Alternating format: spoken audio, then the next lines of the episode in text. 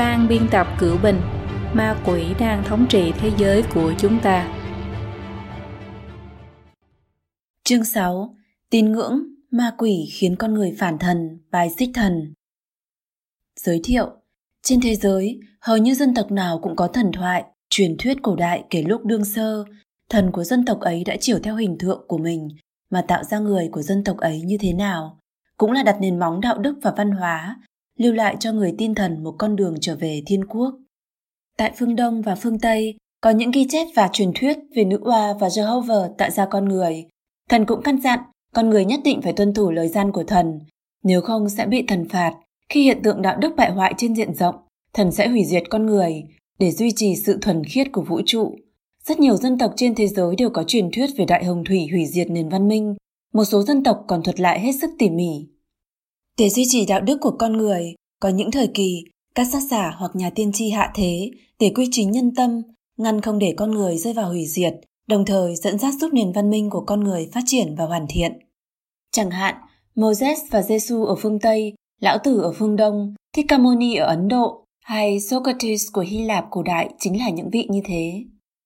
Lịch sử và văn hóa của nhân loại đã khiến con người nhận thức được thế nào là Phật, đạo, thần, thế nào là tín ngưỡng, thế nào là tu luyện. Các trường phái tu luyện khác nhau đều dạy con người thế nào là chính, thế nào là tà, làm sao để phân biệt thật giả, biết thiện ác. Cuối cùng, đợi đến thời khắc sáng thế chủ trở lại thế gian thời mạt kiếp, có thể được cứu độ và trở về thiên quốc. Con người một khi đã cắt đứt liên hệ với thần tạo ra họ, thì đạo đức sẽ bại hoại nhanh chóng. Một số dân tộc đã bị hủy diệt như thế, như nền văn minh huyền thoại Atlantis chỉ trong một đêm đã bị chôn vùi dưới đáy biển. Ở phương Đông, đặc biệt là tại Trung Quốc, tín ngưỡng nhờ vào văn hóa truyền thống đã bắt dễ sâu trong tâm người ta. Vì thế, chỉ dùng lời lừa dối thì khó có thể lừa gạt người Trung Quốc tiếp thụ vô thần luận này. Tà linh Cộng sản vì để nhổ tận gốc tín ngưỡng và văn hóa 5.000 năm đã sử dụng bạo lực trên quy mô lớn, sát hại tinh anh của xã hội vốn được truyền thừa văn hóa truyền thống, rồi lại dùng lời dối trá để lừa gạt các thế hệ thanh niên hết lứa này tới lứa khác. Ở phương Tây và các khu vực khác trên thế giới, tôn giáo và tín ngưỡng là phương thức chủ yếu để giữ mối liên hệ giữa thần và người, cũng là nền tảng trọng yếu để duy trì tiêu chuẩn đạo đức. Tà linh cộng sản, mặc dù chưa kiến lập được chính quyền độc tài cộng sản ở những nước này, nhưng dựa vào các chiêu trò lừa dối, làm biến dị và thâm nhập cũng đã đạt được mục đích hủy diệt chính giáo, làm bại hoại con người nơi đó. Một Đông Phương, bạo lực phản thần, bài xích thần. Mục 1.1 Liên Xô dùng bạo lực hủy diệt chính giáo. Tuyên ngôn Đảng Cộng sản kêu gọi tiêu diệt gia đình, giáo hội và quốc gia có thể thấy rõ ràng rằng tiêu diệt và lật đổ tôn giáo là một trong những mục tiêu chủ yếu của Đảng Cộng sản. Karl Marx từ khi tin Chúa đến khi trở thành tín đồ quỷ gia tăng, bản thân hiểu rõ ràng rằng thần và ma là có tồn tại, cũng hiểu rất rõ rằng giáo nghĩa ma quỷ quá trần trụi, rất khó được con người, đặc biệt là những người có tín ngưỡng tiếp nhận. Do đó, ngay lúc bắt đầu, nó liền tuyên dương vô thần luận, tuyên bố tôn giáo là thúc viện tinh thần của con người, chủ nghĩa cộng sản là bắt nguồn trực tiếp từ vô thần luận, vân vân. Con người cũng không cần tin và cúng bái ma quỷ, nhưng chỉ cần con người không còn tin thần, ma quỷ tự nhiên sẽ có thể xâm nhập và chiếm cứ tâm hồn của con người, cuối cùng kéo con người xuống địa ngục. Đây là nguyên nhân tà đảng Cộng sản các nơi hát vang. Từ trước đến nay không hề có đấng cứu thế, cũng không dựa vào thần tiên, hoàng đế. Để tạo ra hạnh phúc cho nhân loại, chúng ta phải hoàn toàn dựa vào bản thân. Marx thoá mạ tôn giáo và chính thần bằng lý luận.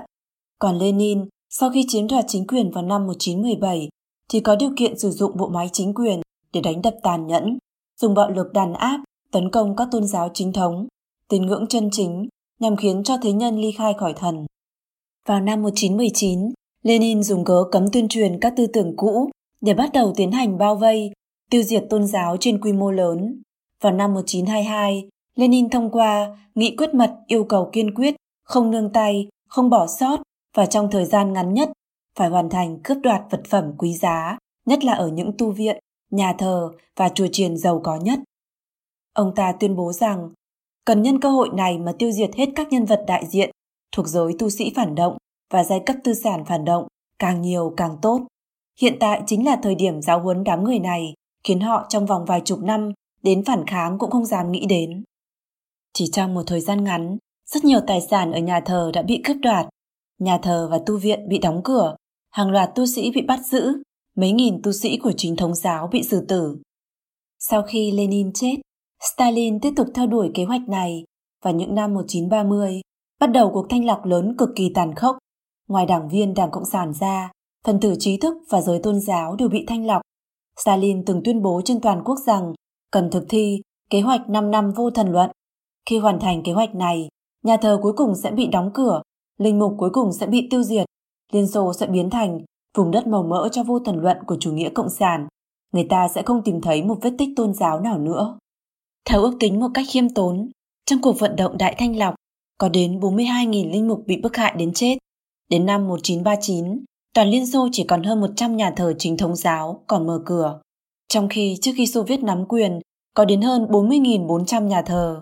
Nhà thờ và tu viện chính thống giáo ở Liên Xô bị đóng cửa đến 98%. Các nhà thờ công giáo cũng bị tiêu diệt.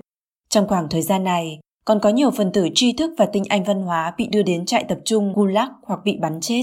Trong chiến tranh thế giới lần thứ hai, nhằm lợi dụng tài chính và sức người của nhà thờ để kháng chiến với Đức, Stalin đã giả vờ ngừng bức hại các nhà thờ chính thống giáo và công giáo, khiến người ta tưởng y sẽ khôi phục lại các tôn giáo này. Nhưng mục đích hèn hạ hơn sau lưng là nhằm khống chế chặt chính thống giáo và công giáo sau khi khôi phục, làm công cụ để phá hoại các tôn giáo truyền thống. Vào năm 1961, Alexei thứ hai của Liên Xô cũ được bổ nhiệm làm giám mục của nhà thờ chính thống giáo. Đến năm 1964 thì trở thành tổng giám mục. Vào năm 1990, trước khi Liên Xô giải thể, đã trở thành giáo chủ của Moscow. Sau khi Liên Xô sụp đổ, nó đột nhiên công bố một số hồ sơ lưu trữ của KGB, trong đó cho thấy Alexei thứ hai đã làm việc cho KGB, tức là Ủy ban An ninh Quốc gia, chính là cơ quan mật vụ của Liên Xô. Sau đó, Alexei thứ hai thú nhận rằng ông ta đã thỏa hiệp và là điệp viên của Liên Xô, ông ta công khai hối lỗi. Vì để bảo hộ cái này thì đành phải từ bỏ những thứ khác. Có tổ chức nào hay người nào trong những người phải chịu trách nhiệm không chỉ về bản thân mà cả về hàng ngàn sinh mệnh khác trong những năm tháng ấy ở Liên Xô mà không bị ép hành động như thế. Nhưng mà trước những người ấy, những người trong những năm ấy phải chịu thống khổ gây ra bởi những người phải thỏa hiệp, phải im lặng, vô lực phản kháng hoặc là buộc phải tỏ vẻ trung thành vì người đứng đầu giáo hội ngầm truyền xuống. Trước những người này, và không chỉ trước Chúa, tôi thỉnh cầu được họ tha thứ, thấu hiểu và xin được cầu nguyện. Tôn giáo đã bị biến thành công cụ tẩy não và lừa người dưới sự thao túng của tà linh Cộng sản. Đảng Cộng sản Liên Xô không chỉ làm biến dị tôn giáo trong nước mà còn vươn nanh vuốt của nó ra toàn thế giới một cách có hệ thống. Mục 1.2 Trung Cộng hủy hoại văn hóa, tôn giáo và các đứt liên hệ giữa thần và người. Mục 1.2.1 Trung Cộng phá hoại văn hóa truyền thống Tuy rằng Trung Quốc không có một tôn giáo toàn dân đơn nhất như các quốc gia khác, nhưng người Trung Quốc cũng có tín ngưỡng kiên định đối với thần Phật.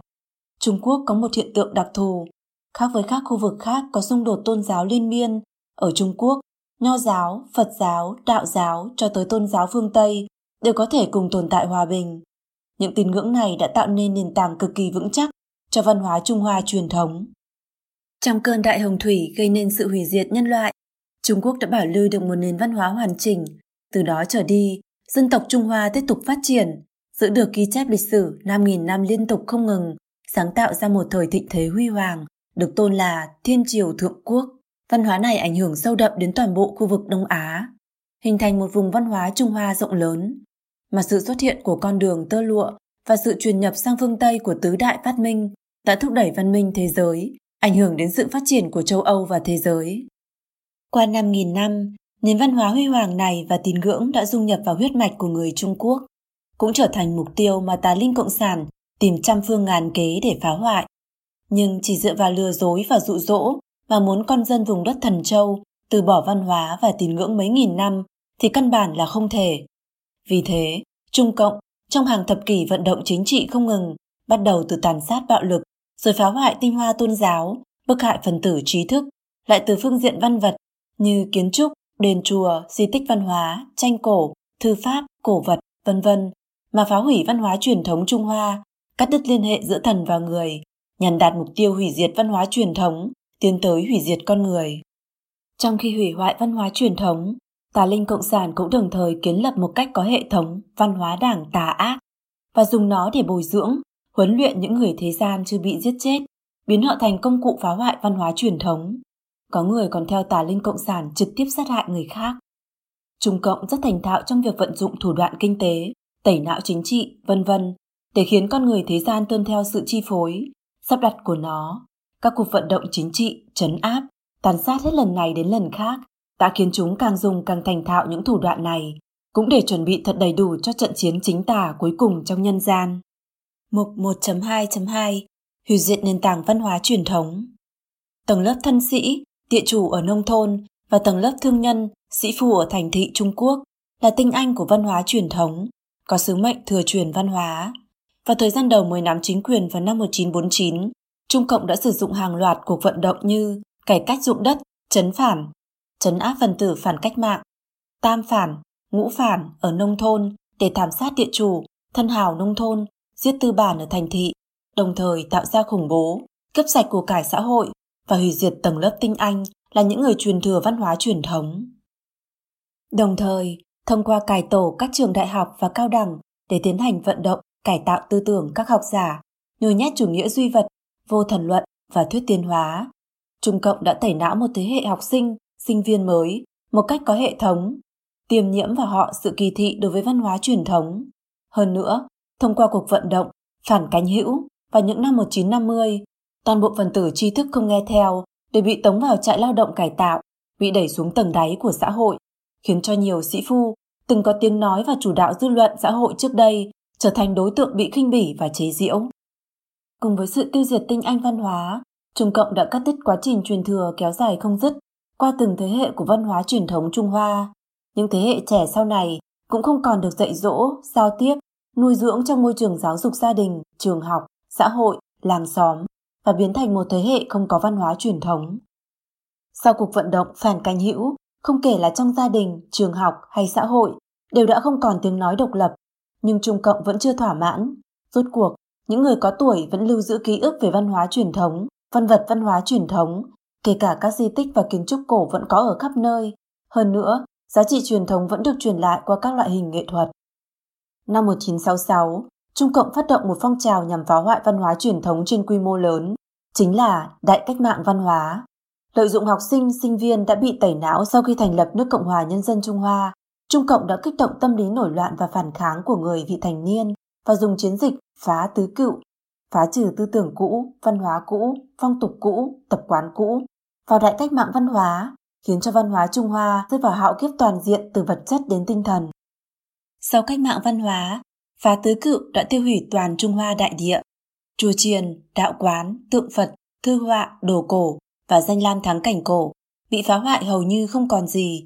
Tinh hoa văn hóa Trung Hoa trải qua tích lũy truyền thừa mấy ngàn năm, một khi hủy diệt thì không cách nào phục hồi như cũ. Trước cách mạng văn hóa, Bắc Kinh còn có hơn 500 tòa cổ miếu và đền chùa.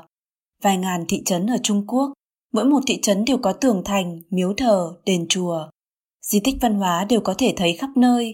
Đào đất một thước, có thể thấy được di tích cận đại. Đào đất hai thước, ba thước, hai mươi thước, di tích của các thời kỳ nhiều vô số kể. Nhưng trong đại cách mạng văn hóa, những di tích này hầu như đều bị hủy. Phá tứ cựu không chỉ hủy hoại nơi các tín đồ cầu nguyện và tu luyện, vốn là những kiến trúc thiên nhân hợp nhất thời cổ đại, mà còn hủy hoại chính tín và chính niệm truyền thống thiên nhân hợp nhất bên trong con người. Con người có thể không đồng ý với việc này, cảm thấy không liên quan gì với mình, nhưng cho dù bạn cho rằng không có quan hệ, nhưng con người mà cắt đứt liên hệ với thần, vậy là sẽ mất đi sự che chở của thần, tiến đến bờ vực nguy hiểm, chẳng qua là bước đi nhanh chậm và thời gian chỉ là vấn đề sớm hay muộn mà thôi. Ngoài ra, vì để chặt đứt liên hệ giữa người với thần và tổ tiên, Trung Cộng còn cầm đầu chửi bới tổ tiên của dân tộc Trung Hoa, bôi nhọ và dùng bỏ văn hóa truyền thống Trung Hoa. Các quốc gia trên thế giới thường tôn kính tổ tiên và các quân vương vĩ đại của họ, quý trọng truyền thống của họ. Tương tự, các nhà hiền triết trong lịch sử Trung Quốc đã truyền lại nền văn hóa huy hoàng, là tài sản quý giá của Trung Quốc cũng như thế giới, lẽ ra phải nhận được sự ngưỡng mộ của hậu thế. Nhưng đối với Trung Cộng và các văn nhân vô sỉ của nó, hoàng đế, tướng lĩnh và tài tử gia nhân cổ đại Trung Quốc không có một thứ gì tốt. Kiểu vũ nhục tổ tiên của chính dân tộc mình như thế, trong lịch sử thế giới là gần như không có. Người Trung Quốc bị Trung Cộng dẫn dắt phản thần, chối bỏ tổ tiên, hủy hoại văn hóa, mà rơi vào con đường cực kỳ nguy hiểm, không có đường về. Mục 1.2.3 Bức hại tôn giáo Tôn giáo, tín ngưỡng là một bộ phận quan trọng của văn hóa truyền thống Trung Hoa. Trong lịch sử Trung Quốc mấy ngàn năm, ba tôn giáo, đạo giáo, Phật giáo, Nho giáo, mà thế nhân quen thuộc vẫn cùng nhau tỏa sáng. Trải qua thời gian lâu mà không bị suy yếu, rất nhiều tôn giáo phương Tây khác cũng có duyên diễn dịch một lượt ở Trung Quốc. Sau khi Trung Cộng cướp được chính quyền bằng bạo lực vào năm 1949, giống như Liên Xô, nó một mặt tuyên truyền vô thần luận, công kích hữu thần luận trong lĩnh vực tư tưởng. Mặt khác, nó lợi dụng thủ đoạn bạo lực và áp lực cao trong nhiều lần vận động chính trị để lôi kéo, đả kích, bức hại, cấm chỉ tôn giáo, sát hại nhân sĩ trong tôn giáo. Cuộc bức hại các tín đồ chính thống giáo ngày càng khốc liệt, một mạch cho đến đỉnh điểm là cuộc bức hại đẫm máu, tàn khốc, Pháp Luân Công. Sau năm 1949, Trung Cộng liền bắt tay triển khai cuộc bức hại tôn giáo trên diện rộng và cấm chỉ các cuộc tụ họp tôn giáo. Trung Cộng đã tiêu hủy một lượng lớn thánh kinh và kinh thư của rất nhiều giáo phái khác, còn yêu cầu trừng phạt hà khắc các tín đồ cơ đốc giáo, công giáo, đạo giáo, Phật giáo, vân vân, cầm bắt họ ra chính quyền đăng ký và hối lỗi. Nếu không đăng ký kịp thời, một khi bị tra rõ, nhất định sẽ bị trừng phạt nghiêm khắc. Năm 1951, Trung Cộng còn công khai tuyên bố những người tiếp tục tụ họp tôn giáo sẽ bị xử tử hoặc bỏ tù trung thân. Một số lượng lớn hòa thượng bị đuổi ra khỏi chùa, phải hoàn tục và lao động sản xuất. Đa số tín đồ công giáo và linh mục phương Tây ở Trung Quốc bị tống vào ngục tối và bị tra tấn dã man. Linh mục người Trung Quốc cũng bị bỏ tù, một số lượng lớn tín đồ bị xử tử hoặc bị đưa đi lao động cải tạo. Các linh mục và tín đồ cơ đốc giáo cũng chịu chung số phận. Sau năm 1949, hơn 5.000 giám mục và linh mục công giáo người Trung Quốc hoặc bị bỏ tù hoặc bị giết, cuối cùng chỉ còn lại vài trăm người. Một bộ phận linh mục người nước ngoài ở Trung Quốc bị giết, bộ phận còn lại thì bị trục xuất khỏi Trung Quốc. Hơn 11.000 tín đồ công giáo bị giết. Vô số tín đồ bị bắt giữ tùy tiện hoặc bị phạt tiền ở mức cắt cổ. Theo thống kê chưa đầy đủ, chỉ trong mấy năm đầu Trung Cộng xây dựng chính quyền, đã có gần 3 triệu tín đồ tôn giáo và thành viên của các giáo hội đã bị bắt giữ hoặc sát hại. Giống như Đảng Cộng sản Liên Xô, Trung Cộng vì để ra cường cái gọi là lãnh đạo tôn giáo mà đã thành lập các cơ quan tương ứng để quản lý các giáo phái, ví dụ Hiệp hội Đạo giáo Trung Quốc, Hiệp hội Phật giáo Trung Quốc, vân vân. Trung Cộng còn thành lập Hội Công giáo yêu nước trái với ý nguyện của các tín đồ công giáo mà nó có toàn quyền chỉ đạo và quản lý. Tất cả các hiệp hội tôn giáo đều phải chiều theo ý chí của Đảng mà tiến hành khống chế và cải tạo tư tưởng các tín đồ, đồng thời lợi dụng các hiệp hội này để làm những việc mà tà linh của Trung Cộng không thể làm được, như gây mâu thuẫn và làm bại hoại các tôn giáo chính thống từ trong nội bộ. Trung Cộng cũng không bỏ qua Phật giáo Tây Tạng. Năm 1950, Trung Cộng cho quân đội chiếm lĩnh Tây Tạng, bắt đầu bức hại mạnh mẽ Phật giáo Tây Tạng. Năm 1958, Đạt Lai Lạt Ma thứ 14 phải lưu vong sang Ấn Độ, bị Trung Cộng coi là quân phiến loạn. Tháng 5 năm 1962, Ban Thiền Lạt Ma thứ 10 trình Hội đồng Nhà nước Trung Quốc một báo cáo về sự phá hoại của Trung Cộng đối với văn hóa Tây Tạng, đặc biệt là đối với tín ngưỡng Phật giáo. Về việc tiêu hủy tượng Phật, kinh Phật và tháp Phật, cơ bản mà nói, ngoại trừ một số ít tu viện của bốn tu viện lớn được bảo vệ ra, ở các tu viện khác của Tây Tạng và ở các thôn làng, thị trấn, ở những khu nông nghiệp và chăn nuôi lớn, một số cán bộ người Hán của chúng tôi đã lập kế hoạch. Các cán bộ Tây Tạng của chúng tôi đã bị huy động và một số người trong những phần tử không hiểu lý do của việc này đã tham gia thực thi kế hoạch. Họ lấy danh nghĩa quần chúng, mang bộ mặt quần chúng và khuấy động một làn sóng quần quận tu hủy vô số tượng Phật, kinh Phật và tháp Phật, quẳng xuống nước, ném xuống đất, đập phá và đốt đi. Họ tùy tiện phá hại điên cuồng chùa chiền, Phật đường, tháp Phật và tường Mani, lấy cắp rất nhiều đồ thờ trên tượng Phật và vật phẩm quý trong tháp Phật. Vì các cơ quan thu mua của chính quyền không phân biệt khi thu mua kim loại không gì nên họ đã mua nhiều tượng Phật, tháp Phật và đề xuất tặng cho tàu làm bằng kim loại không gì còn tỏ thái độ cổ vũ tiêu hủy những thứ này. Cho nên, một số làng và tu viện bị phá hủy trông như không phải do bàn tay con người mà như bị đánh bom, như vừa kết thúc một trận chiến, thảm thương nhìn không nổi. Hơn nữa, họ còn công khai vũ nhục tôn giáo không kiêng nể, lấy đại tạng kinh làm nguyên liệu cho phân bón, nhất là lấy rất nhiều tranh Phật và kinh thư làm nguyên liệu đóng giày, vân vân, không còn bất kể đạo lý gì nữa. Vì họ làm rất nhiều việc mà ngay cả kẻ tâm thần cũng khó mà làm được, nên mọi tầng lớp nhân dân đều choáng váng khôn tả, cảm xúc cực kỳ rối ren, họ tuyệt vọng và đau buồn đến cùng tận. Sau khi cuộc cách mạng văn hóa nổ ra vào năm 1966, rất nhiều lạt ma bị cưỡng chế hoàn tục, nhiều kinh thư quý giá bị thiêu hủy. Đến năm 1976, vùng Tây Tạng nguyên có 2.700 ngôi chùa, chỉ còn lại 8 ngôi chùa. Trong đó, chùa Đại Chiêu được xây dựng hơn 1.300 năm trước vào thời đại nhà Đường và là ngôi chùa quan trọng nhất của Tây Tạng cũng bị cướp bóc trong đại cách mạng văn hóa. Trung Hoa cổ quốc, tu luyện đạo gia đã được lưu truyền từ hàng xa xưa. Hơn 2.500 năm trước, Lão Tử đã để lại Đạo Đức Kinh với 5.000 chữ là kinh điển tu luyện của đạo gia. Đạo Đức Kinh không chỉ được lưu truyền rộng rãi ở phạm vi các quốc gia phương Đông, mà rất nhiều quốc gia phương Tây cũng phiên dịch sang ngôn ngữ của mình. Tuy nhiên, trong đại cách mạng văn hóa, Lão Tử bị phê phán là đạo đức giả, Đạo Đức Kinh bị gọi là mê tín phong kiến. Tư tưởng chính của nho giáo là nhân lễ nghĩa trí tín, khổng tử đã lưu lại cho hậu thế quy phạm đạo đức làm người. Trong đại cách mạng văn hóa, phe tạo phản ở Bắc Kinh đã dẫn hồng vệ binh đến khúc phụ, quê nhà của khổng tử, không tiếc tay phá hoại, tiêu hủy cổ thư, phá hủy hàng nghìn bia đá lịch sử, kể cả biêu mộ của khổng tử. Năm 1974, Trung Cộng lại một lần nữa triển khai vận động phê lâm phê khổng. Trung Cộng coi chuẩn tắc đạo đức tư tưởng truyền thống mà nho gia để lại cho con người thế gian không đáng một đồng xu. Kinh hoàng và tàn độc hơn nữa là tháng 7 năm 1999, cựu Tổng bí thư Trung Cộng Giang Trạch Dân đã phát động cuộc bức hại Pháp Luân Công, còn gọi là Pháp Luân Đại Pháp, và những người tu luyện Đại Pháp sống theo chân thiện nhẫn. Đảng thậm chí còn thu hoạch nội tạng sống của các học viên Pháp Luân Công phạm vào tội ác trước đây chưa từng có trên hành tinh này. Văn hóa truyền thống, quan niệm đạo đức tín ngưỡng tu luyện mấy nghìn năm của Trung Quốc, chỉ trong mấy chục năm ngắn ngủi đã bị Trung Cộng hủy hoại gần như không còn dấu tích. Vì thế mà thế nhân không còn tín thần, rời xa thần, tinh thần trống rỗng, đạo đức bại hoại. Xã hội vì thế mà suy đồi từ đó. 2. Thâm nhập và phong bế tôn giáo ở Tây Phương Tà Linh Cộng sản còn có những an bài một cách hệ thống nhắm vào các tín đồ tôn giáo ở các quốc gia phi cộng khác trên thế giới.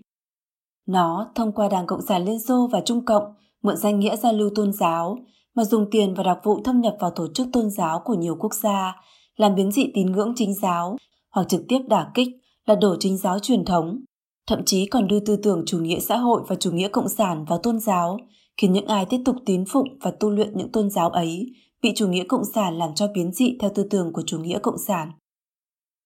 Mục 2.1 Thâm nhập tôn giáo Curtis Bauer, nhà làm phim tài liệu Agenda Grinding America Down, âm mưu nghiền nát nước Mỹ, phát hiện ra bằng chứng do Manning Johnson, một đảng viên cấp cao của Đảng Cộng sản Mỹ đưa ra trước Quốc hội Hoa Kỳ vào năm 1953. Johnson nói, Một khi Điện Kremlin xác lập chiến thuật thâm nhập các tổ chức tôn giáo, thì cơ chế triển khai tuyến mới thực tế chỉ còn là vấn đề đi theo kinh nghiệm tổng thể của cuộc vận động giáo hội sống ở Nga, nơi mà các nhà cộng sản phát hiện ra rằng nên muốn tiêu diệt tôn giáo, con đường ngắn nhất là cài đặc vụ cộng sản vào giáo hội mà hoạt động ngay trong giáo hội. Nói chung, mục đích là chuyển hướng tư duy của giáo sĩ từ tập trung vào tinh thần sang tập trung vào vật chất và chính trị. Đương nhiên, chính trị ở đây có nghĩa là chính trị dựa trên học thuyết chinh phục quyền lực của chủ nghĩa cộng sản. Thay vì chú trọng vào tinh thần và tâm linh, việc chuyển trọng tâm là để giải quyết những vấn đề chính yếu tạo ra nhu cầu tức thời của chủ nghĩa cộng sản. Tất nhiên, bản chất của những nhu cầu xã hội này là khi chiến đấu để đạt được những nhu cầu đó thì sẽ làm cho xã hội hiện tại yếu đi và chuẩn bị nền tảng cho lực lượng cộng sản thực hiện bước cuối cùng là chinh phục.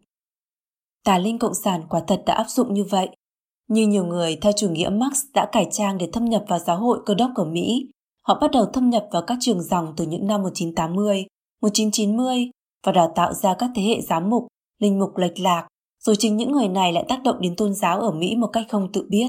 Nhà sử học người Bulgaria Mamchil Metodiev sau khi nghiên cứu rất nhiều tài liệu lịch sử của Đảng Cộng sản Bulgaria trong thời kỳ chiến tranh lạnh, đã phơi bày sự thực về mối hợp tác và sức ảnh hưởng mật thiết giữa hệ thống tình báo của Đảng Cộng sản Đông Âu và các ủy ban tôn giáo của Đảng Cộng sản, nhằm tác động và thâm nhập vào các tổ chức tôn giáo quốc tế.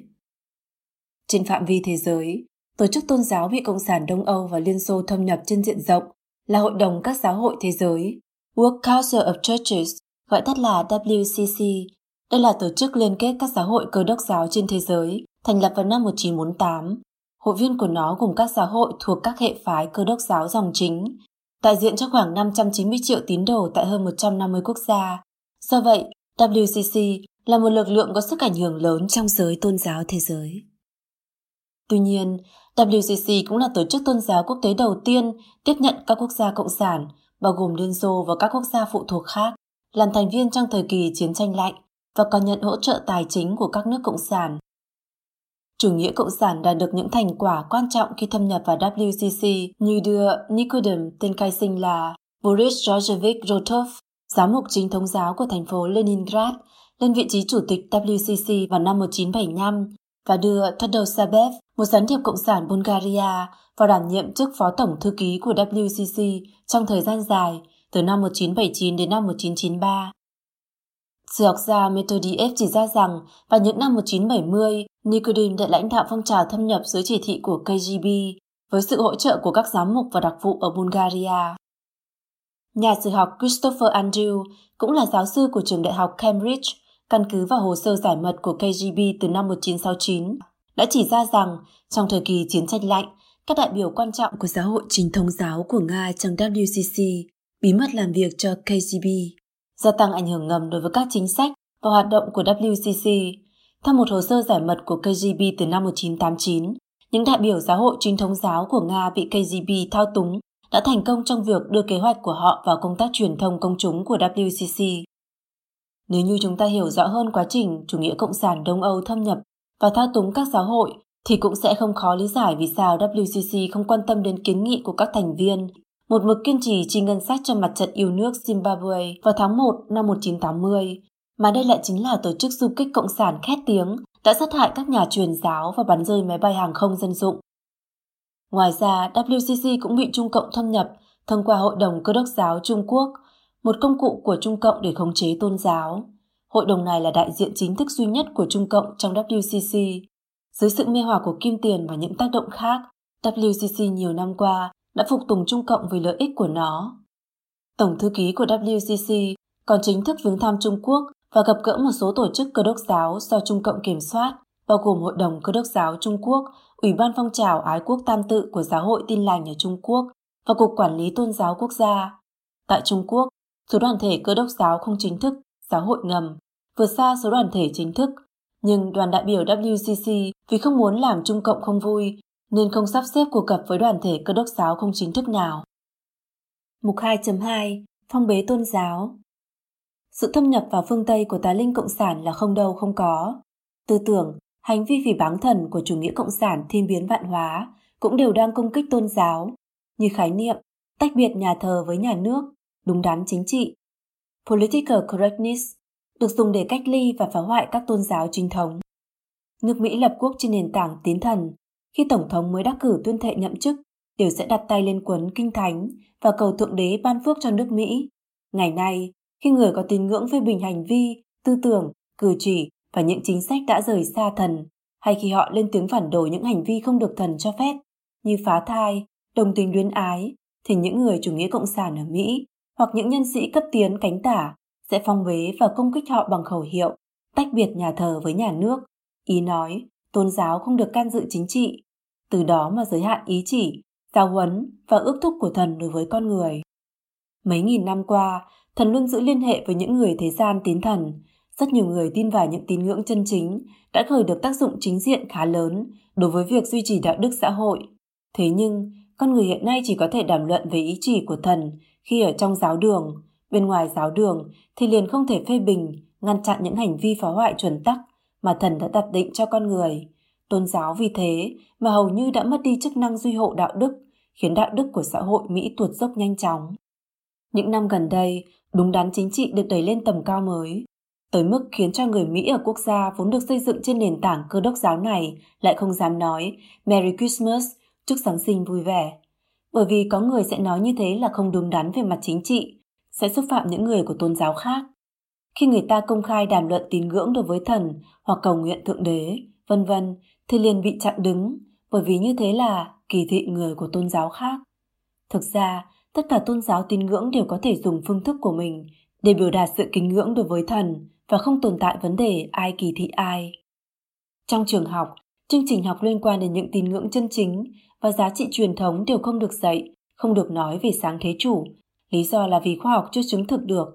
Vậy mà vô thần luận, thuyết tiến hóa cũng không thể được khoa học chứng thực, lại có thể được đường hoàng truyền thụ trong trường học. Phản thần, bài xích thần, phỉ báng thần, bôi nhọ thần đều không có vấn đề gì, còn phải được bảo hộ, được gọi một cách mỹ miều là bảo vệ tự do ngôn luận. Sự thâm nhập của tà linh cộng sản vào xã hội và sự phong bế thao túng của nó đối với tôn giáo, văn hóa, giáo dục, nghệ thuật, pháp luật, vân vân là một vấn đề hết sức phức tạp và mang tính hệ thống. Chúng ta sẽ thảo luận tường tận trong các chương tiếp theo. Mục 3. Tà linh cộng sản biên tạo thần học biến dị Vào thế kỷ trước, theo việc toàn bộ giới tôn giáo thế giới chịu nhận sự xung kích và ảnh hưởng của làn sóng tư tưởng chủ nghĩa cộng sản, cộng thêm các giáo sĩ biến dị thâm nhập vào chính giáo âm thầm, lặng lẽ làm ma biến chính giáo, tùy tiện diễn giải bóp méo kinh điển chính giáo mà các tác giả chính giáo đã truyền. Các loại lý luận thần học biến dị trở nên thịnh hành một thời. Đặc biệt là vào những năm 1960, thần học cách mạng, thần học hy vọng, thần học chính trị và nhiều lý luận thần học biến dị khác thấm đẫm tư tưởng chủ nghĩa Marx đã làm cho giới tôn giáo trở nên vô cùng hỗn loạn. Rất nhiều linh mục châu Mỹ Latin trong thế kỷ trước đã tiếp thụ giáo dục của các trường dòng châu Âu, chịu nhận sự ảnh hưởng sâu đậm của những lý luận thần học mới bị chủ nghĩa cộng sản dần dần làm cho biến dị này. Từ những năm 60 đến những năm 80 của thế kỷ 20, thần học giải phóng đã vô cùng phát triển ở châu Mỹ Latin. Nhân vật tiêu biểu của lý luận này là linh mục người Peru, Gustavo Gutierrez. Loại thần học này trực tiếp đưa tư tưởng đấu tranh giai cấp và tư tưởng của Marx vào tôn giáo, giải thích sự từ bi của thần đối với nhân loại thành cần phải giải phóng người nghèo. Vì thế yêu cầu các tín đồ tôn giáo tham gia đấu tranh giai cấp để người nghèo có địa vị bình đẳng. Mượn việc Jehovah cho Moses dẫn người Do Thái ra khỏi Ai Cập làm căn cứ lý luận, khiến người ta tin rằng cơ đốc giáo cần phải giải phóng người nghèo. Loại thần học mới nổi này cường điệu đấu tranh giai cấp và kiến lập chủ nghĩa xã hội lại được Fidel Castro, lãnh đạo Đảng Cộng sản Cuba tông bốc trắng trợn. Giáo hội công giáo truyền thống, dù phản đối sự lan truyền của cái gọi là thần học mới nổi này, nhưng giáo hoàng mới được bổ nhiệm năm 2013 lại cố ý mời người đại biểu của thần học giải phóng là Gutierrez tham gia cuộc họp báo của Vatican ngày 12 tháng 5 năm 2015 với tư cách là khách mời chính, biểu thị sự đồng tình và ủng hộ ngầm của xã hội cơ đốc giáo hiện tại đối với thần học giải phóng. Thần học giải phóng đã truyền khắp Nam Mỹ, sau này cũng đã truyền ra toàn thế giới. Nhiều nơi trên thế giới đã xuất hiện rất nhiều lý luận thần học mới gần với thần học giải phóng, như thần học người da đen, thần học phụ nữ, thần học về cái chết của Thượng Đế, thần học chủ nghĩa tự do, thậm chí là thần học đồng tình luyến ái, vân vân. Những lý luận thần học biến dị này đã làm loạn hết mức các tín ngưỡng chính thống như công giáo, cơ đốc giáo ở khắp nơi trên thế giới. Trong những năm 70 thế kỷ trước, giáo chủ của nhân dân thánh điện giáo khét tiếng ở Mỹ, The People Temples of the Disciples of Christ, tên tắt là People's Temple, tự xưng là Lenin chuyển thế, là tín đồ chủ nghĩa Marx, còn lấy tôn chỉ nguyên gốc của chủ nghĩa Marx-Lenin và tư tưởng Mao Trạch Đông làm giáo nghĩa của nhân dân thánh điện giáo. Ông ta công khai truyền giáo tại nước Mỹ, mục đích chính là thực hiện lý tưởng chủ nghĩa cộng sản của ông ta. Sau khi sát hại hạ nghị sĩ Mỹ Leo Ryan, người điều tra về các cáo buộc đối với giáo phái này, tự biết tội ác khó thoát, lãnh đạo của tà giáo này đã tàn nhẫn bắt ép các tín đồ tự sát tập thể. Ông ta còn sát hại những ai không chịu tự sát theo ông ta. Cuối cùng, tổng cộng có hơn 900 người tự sát hoặc bị giết. Tà giáo này bôi nhọ tôn giáo, càn nhiễu chính tín của thế nhân đối với chính giáo. Những tôn giáo như vậy đã đem đến ảnh hưởng cực xấu cho thế nhân. Mục 4. Hỗn loạn tôn giáo Quấn The Naked Communist, tạm dịch, Cộng sản trần trụi, xuất bản vào năm 1958, liệt kê ra 45 mục tiêu của chủ nghĩa cộng sản nhằm hủy hoại nước Mỹ. Điều khiến người đọc giật mình là tuyệt đại bộ phận trong đó đều đã trở thành sự thực. Trong đó, điều thứ 27 viết, thâm nhập vào giáo hội, dùng tôn giáo xã hội để thay thế tôn giáo thiên khải, bôi nhọ kinh thánh. Nhìn chung, giới tôn giáo hiện nay, đặc biệt là ba tôn giáo chính thống nguyên thủy, cơ đốc giáo, công giáo, do thái giáo, gọi chung là tôn giáo thiên khải, đều đã bị tà linh cộng sản ma biến và thao túng, đã mất đi chức năng ban đầu của tôn giáo. Các giáo phái mới ra đời hoặc bị ma biến theo các khái niệm và nguyên tắc của chủ nghĩa cộng sản đã trở thành công cụ truyền bá trực tiếp tư tưởng cộng sản chủ nghĩa. Tôn giáo là nền tảng để duy trì xã hội phương Tây vận hành bình thường và thông suốt, song cũng đã bị tà linh cộng sản phá hoại đến không còn ra hình dạng gì nữa. Trong giáo hội của các tôn giáo trên thế giới hiện nay, có rất nhiều giám mục, linh mục, khoác chiếc áo tôn giáo, vừa truyền bá thần học biến dị, vừa biến chất sa đọa, gian dâm với tín đồ, tạo ra hàng loạt vụ bê bối không ngớt. Rất nhiều tín đồ xem nhà thờ chỉ là nơi hoạt động văn minh hoặc nơi giải trí, hoạt động xã hội, chứ không mang đến tu dưỡng tâm tính. Tôn giáo đã bị mục ruỗng từ bên trong, khiến thế nhân mất đi chính tín đối với tôn giáo, đối với Phật đạo thần, vì thế mà từ bỏ tín ngưỡng. Nếu như con người không tin thần, thần cũng không quản con người nữa, cuối cùng sẽ dẫn đến kết cục nhân loại bị hủy diệt. Vào ngày 29 tháng 6 năm 2017, Cục Cảnh sát bang Victoria, Úc tổ chức cuộc họp báo ngắn, trong đó công bố, bởi vì có nhiều đơn tố cáo, Hồng y giáo chủ Úc George Pell sẽ bị khởi tố về tội xâm phạm tình dục. Pell trở thành tổng giám mục của Melbourne vào năm 1996 và trở thành Hồng y giáo chủ vào năm 2003. Vào tháng 7 năm 2014, được sự bổ nhiệm của giáo hoàng Francis, Pell đảm nhiệm việc giám sát toàn bộ giao dịch tài chính của Tòa Thánh Vatican. Ông ta nắm quyền lực lớn và là nhân vật số 3 của Vatican. Vào năm 2002, tờ Boston Globe đăng tải loạt bài báo về các vụ xâm phạm tình dục trẻ em của các linh mục cơ đốc giáo ở Mỹ. Thông qua điều tra, họ phát hiện rằng trong vòng vài chục năm, Boston có đến gần 250 linh mục có hành vi dâm ô bẩn thỉu với trẻ em. Giáo hội, vì để che đậy việc này, đã luân chuyển giáo sĩ từ địa khu này đến địa khu khác mà không báo cảnh sát. Những linh mục này lại tiếp tục hành vi xâm hại trẻ em ở địa khu mới, khiến nhiều người hơn nữa trở thành người bị hại. Những sự vụ tương tự lan truyền khắp nước Mỹ rất nhanh, sau đó còn phát hiện ra cả các quốc gia có công giáo khác như Ireland, Úc cũng phát hiện ra tình trạng này. Các tôn giáo khác cũng bắt đầu công khai chỉ trích sự sa đọa của giáo hội cơ đốc La Mã. Cuối cùng, dưới áp lực của dư luận, giáo hoàng Saint John Paul thứ hai buộc phải tổ chức hội nghị tại Vatican cho các hồng y giáo chủ công giáo Mỹ thừa nhận xâm phạm tình dục trẻ em là phạm tội, đồng thời quyết định cải cách cơ cấu quản lý giáo hội. Hơn nữa, giáo hội sẽ đuổi những linh mục đã xâm hại trẻ em, còn tội phạm sẽ bị bỏ tù. Đến nay, giáo hội đã phải nộp phạt hơn 2 tỷ đô la Mỹ để giải quyết những vụ lạm dụng này. Việc mượn danh nghĩa tôn giáo để vơ vét tiền bạc của các tín đồ lại xảy ra như chuyện bình thường. Chẳng hạn ở Trung Quốc, nhiều tôn giáo lợi dụng những người tin Phật đạo thần mà trắng trợn vơ vét của cải, tham ô, đem tôn giáo làm thành doanh nghiệp, khai quang kiếm tiền, thu tiền làm lễ. Một nén nhang có khi có giá lên đến 100.000 tệ, tương đương 15.000 đô la Mỹ. Giáo đường, chùa chiền xây ngày càng nhiều, ngày càng huy hoàng trên bề mặt, nhưng chính tín với thần lại càng ngày càng ít. Tín đồ chân chính thực tu, đạt đến yêu cầu của thần cũng càng ngày càng ít. Rất nhiều chùa chiền, giáo đường biến thành nơi tà linh, lạn quỷ tụ tập. Ở Trung Quốc, rất nhiều chùa miếu bị biến thành điểm du lịch thương mại, hòa thượng đi làm lĩnh lương, phương trượng lên làm CEO. Trong cái được gọi là phong trào học tập báo cáo đại hội 19 của Trung Cộng gần đây, Phó Chủ tịch Hiệp hội Phật giáo Trung Quốc khi tham gia khóa tập huấn tinh thần đại hội 19 đã phát biểu. Báo cáo đại hội 19 là kinh Phật đương đại, tôi đã chép tay ba lần. Ông ta còn nói rằng Trung Cộng là Phật, là Bồ Tát hiện thế. Báo cáo đại hội 19 là kinh Phật đương đại, tỏa ánh sáng rực rỡ và tín ngưỡng Trung Cộng.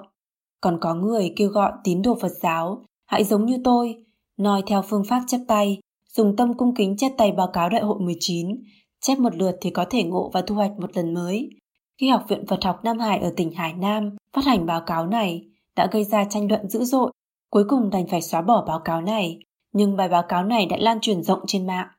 Sự việc này cho thấy Phật giáo chính thức của Trung Quốc hiện nay toàn hòa thượng làm chính trị, căn bản không phải là nhóm người tu luyện, chỉ là một công cụ mà Trung Cộng sử dụng cho công tác mặt trận thống nhất của nó mà thôi.